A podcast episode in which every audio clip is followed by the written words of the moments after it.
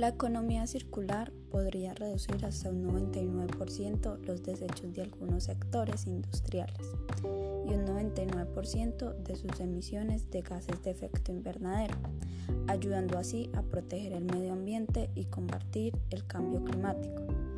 Yo, Angie Aguirre, estudiante de escena ambiental, vengo a hablar de qué es la economía circular.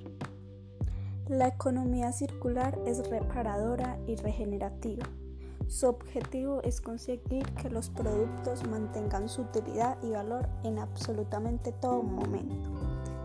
Esto permite conservar el ecosistema, reduciendo la entrada de materiales y regulando la cantidad de los desechos que se generan a partir pues, del consumo.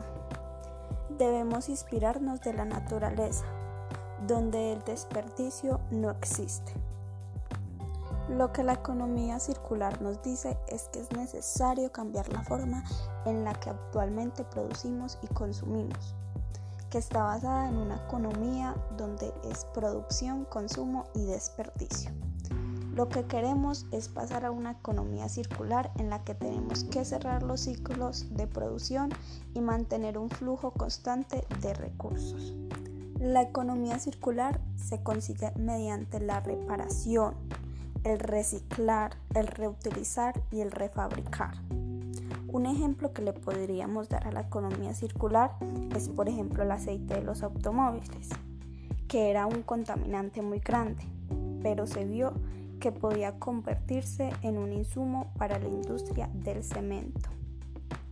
Los seres humanos somos el único elemento de la naturaleza que genera basura.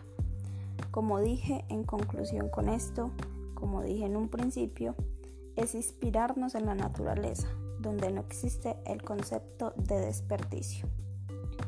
Gracias por la atención prestada.